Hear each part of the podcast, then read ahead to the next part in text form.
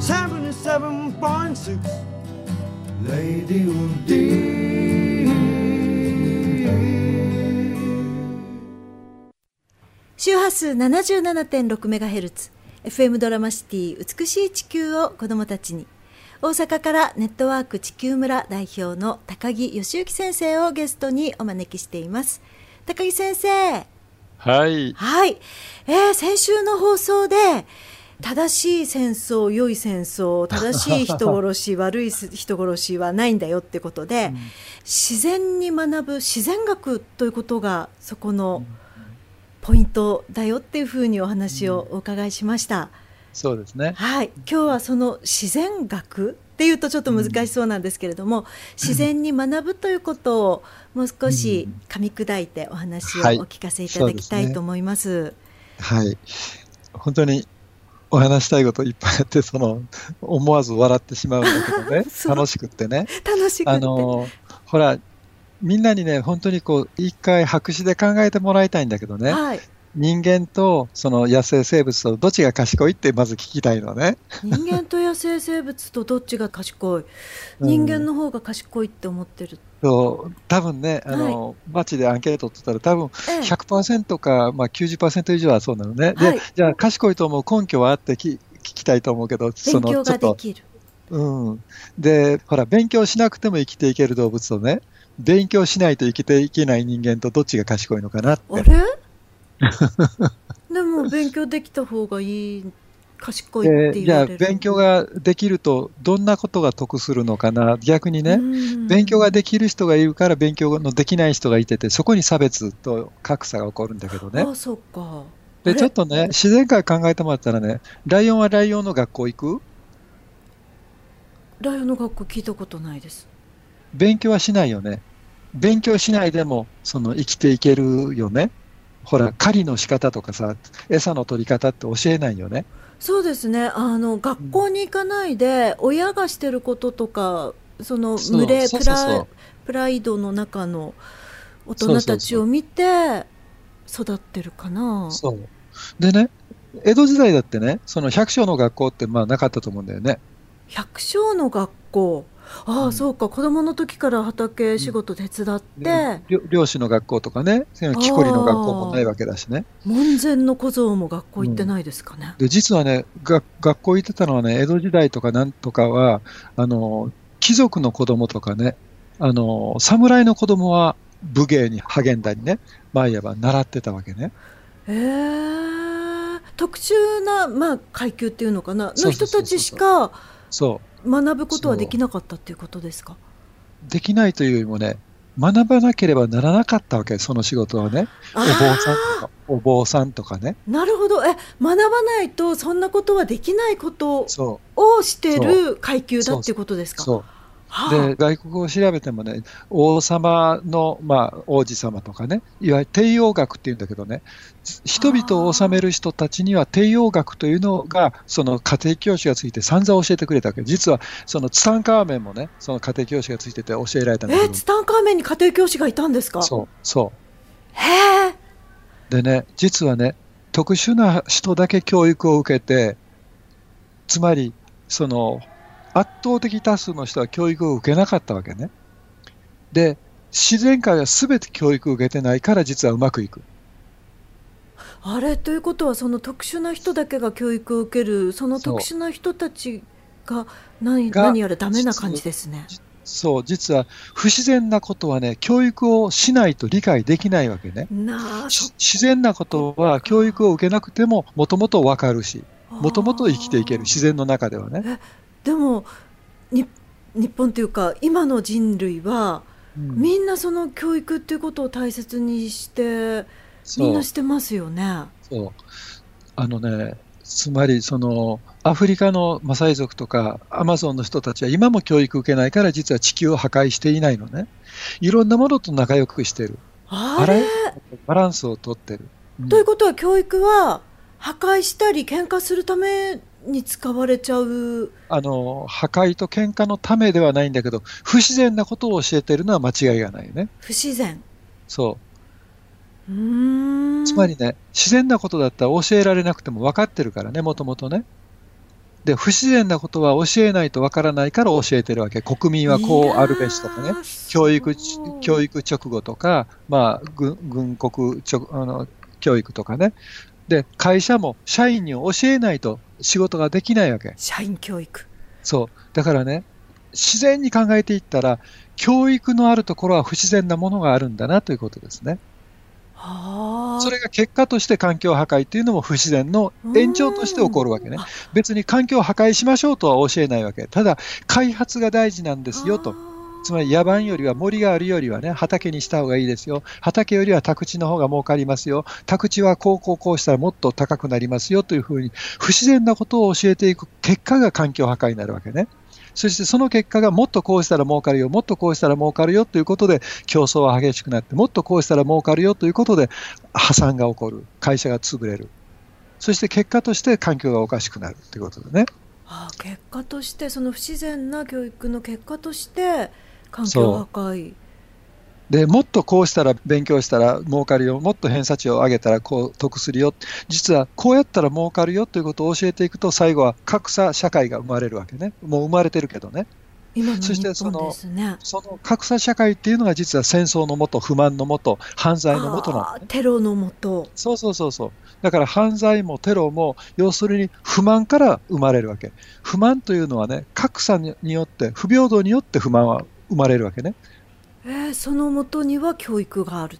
うん、そしてね、ライオン同士が喧嘩しないのね、とにかくライオン同士には不平等がないから。ところが人間は不平等があるから実は戦争ってのが起こるわけね。実は種族同士で戦争するするのは人間だけなのね。戦争というのはね。つまり餌の取り合いをで喧嘩したり、メスの取り合いで喧嘩する。あれもなんで喧嘩するかというと結局不平等だからね。でも、前はあいつ強いからまあ仕方がねえなっていうことで、殺し合いまでしないよね。メスの取り合いで殺し合いはしないし、餌の取り合いで殺し合いしないよね。だ,、ね、だって、餌よりは命のが大事だから。あるいは、メスよりも命のが大事だから。だから、前はちょっと喧嘩するけど、ああ、あいつ強そうだからやめとこうで終わるわけね。そうですね。あるところでパッと分かれますもんね。そうそうそう。ところが人間はその社会そのものが不平等を生むわけだしね、金持ちの息子は必ず相続によって金持ちを維持するわけだからね、王様の息子はみんな王様になるわけだからね、それはもうその社会をひっくり返さないとだめだということで戦争が起こるわけ。実は戦争っていうのは、いわゆる個人のあの餌の取り合いとか、そのそれを超えて、この社会のシステムそのものが不愉快だ、これをひっくり返さないとだめだということで戦争が起こるわけ。今聞いていて思ったのはそこで戦争を起こしてひっくり返してそうそれそして前前不利だった俺たちが一番こう、ね、得するようにしようというと、えー、今度また巻き返しっていうのが起こるわけね。そうですよね、なんかどこもだめだなって、どれもだめだなっていうだから、ね、だから不平等な社会は絶対に問題が起こるわけね。不平等っていうのは、つまり不自然な社会には必ず不平等が起こるってこと。永遠のループですね、それはもう。でだからね、もし、もしひっくり返すとしたらね、はい、あの血を流さない、つまり平等革命をしないといけないのね。平等革命。平等革命。今までの革命はね、支配のための革命だったわけ。労働者が今度支配するんだとか、ね、あそうですね、そうですね、逆転、力がどっちが上かっていう、それの取り合いですもんね。そうそうそうそう、うん、だから資本革命、資本家が革命を起こす、あるいはそのあのほら、平家が革命を起こす、えー、源氏が革命を起こす、つまり支配争いをしてるわけね。そうじゃなくて、支配をやめるというあの革命を起こさないといけない。うんなるほど。そうなると最初に教育を受けている人間と何も受けてない動物とどっちが賢いって言ったら殺し合いなんかしない方が賢いってことですね。本当にね、今までの大量虐殺ってみんなそうなんだよね。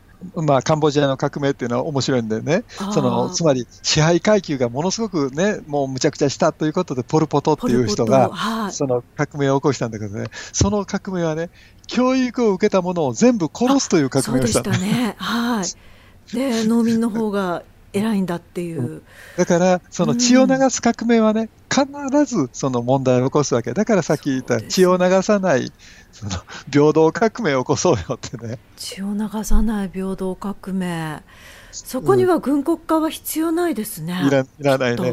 だから血を流さないためには武器はいらないね。そうですね武器があったらやっぱり使ってみたくなっちゃいますもんねそうだよね腹が立ったらやっぱりね引き金引いちゃうんだよねただその引き金武器を持ってなくても腹が立ったらやっぱりボコボコにしてやっつけたくなるのは人間の差がでしょうか？本当にねさ佐賀といえば佐賀だね。ただねうん。そのまあライオンが喧嘩するぐらいカモシカだってまあ喧嘩するんだと思うけどもうそのその程度はよくって、はいはいはい。要するにそれ以上のものはダメ、なるほど。だからこれが自然学なんだよ。あああれですね素手でなが殴り合いしてそうだよね。ああもう降参降参参ったっていうぐらいのレベルでそう。すっきりしてればいいんですね。あのね、昔ね、実は、あの相撲でも今、軍配ってあるけどね、はい。実は戦争でも昔はね、軍配者がいたの、それを軍師と呼んでたのね、あ軍師官兵。衛。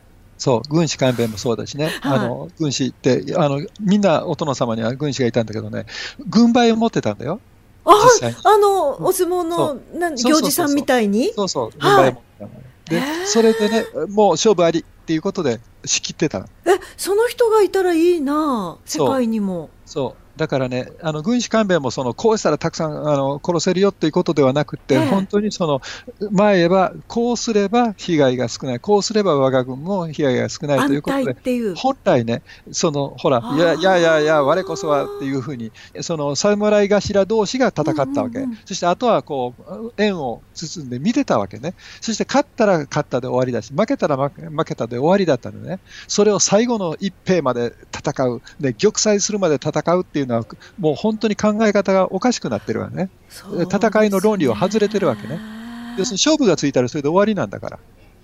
うんだからま前はね、そうですよ10万対1万って言ったらね、もうそれでもう勝負ありとうん。やややるのが本来のあの軍師の仕事っていうか、軍配の仕事ね。そうですか。じゃあ軍師っていうなんか軍師官兵衛のドラマを見てるといかに戦略を上手に立てて、敵をいっぱい殺すかっていう感じだったんだけど、本来は違ったんですね。本来は違った、軍配を実際持ってたのね。で勝負がつけばいいのになぜその民族を根絶やしにしたいとかそう。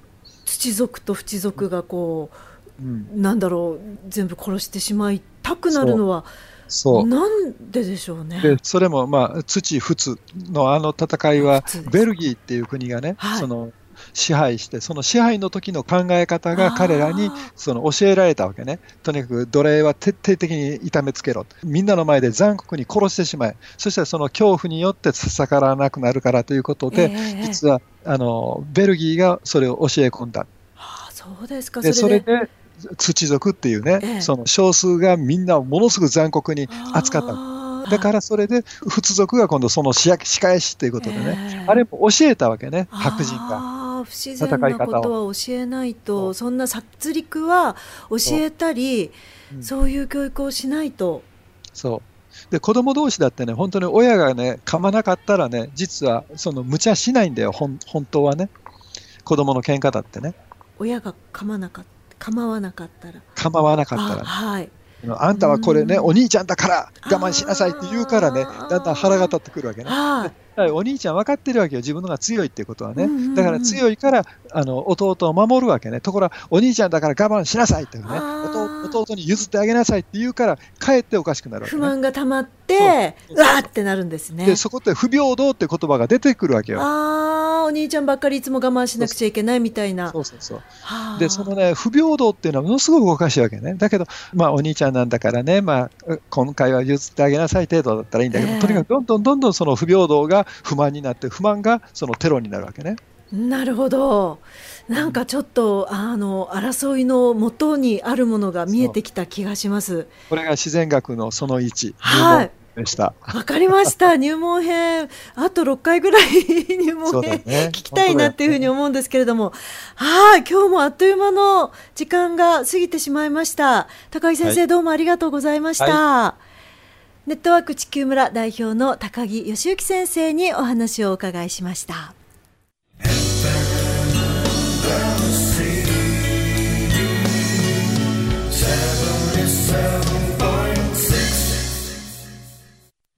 周波数 77.6MHz FM ドラマシティ美しい地球を子どもたちに。皆さんからのメールお待ちしています。メールの宛先は FM776 アットマーク花札幌776アットマーク hanana-sapporo.net こちらまでどんどんお寄せください。今週も1時間お付き合いいただきましてありがとうございます。お相手は NPO 法人花のひろみでした。そして明日28日土曜日は花の定例ミーティング MM みんなで学ぶがあります。時間は1時半から4時まで。場所は、えー、花の事務所、札幌市東区北14条東8丁目にあります。地下鉄東方線東区役所前から歩いて3分の場所にありますので、ぜひ皆さんお越しください。初めての方も、いつもの方も、どなたでも大歓迎です。お友達も一緒に誘って、ぜひご参加ください。明日お会いしましょう。今日はベンちゃんのリクエスト、卒業写真、今井美樹さんの歌声でお別れです。では皆さん、また来週。それまでお元気で。さようなら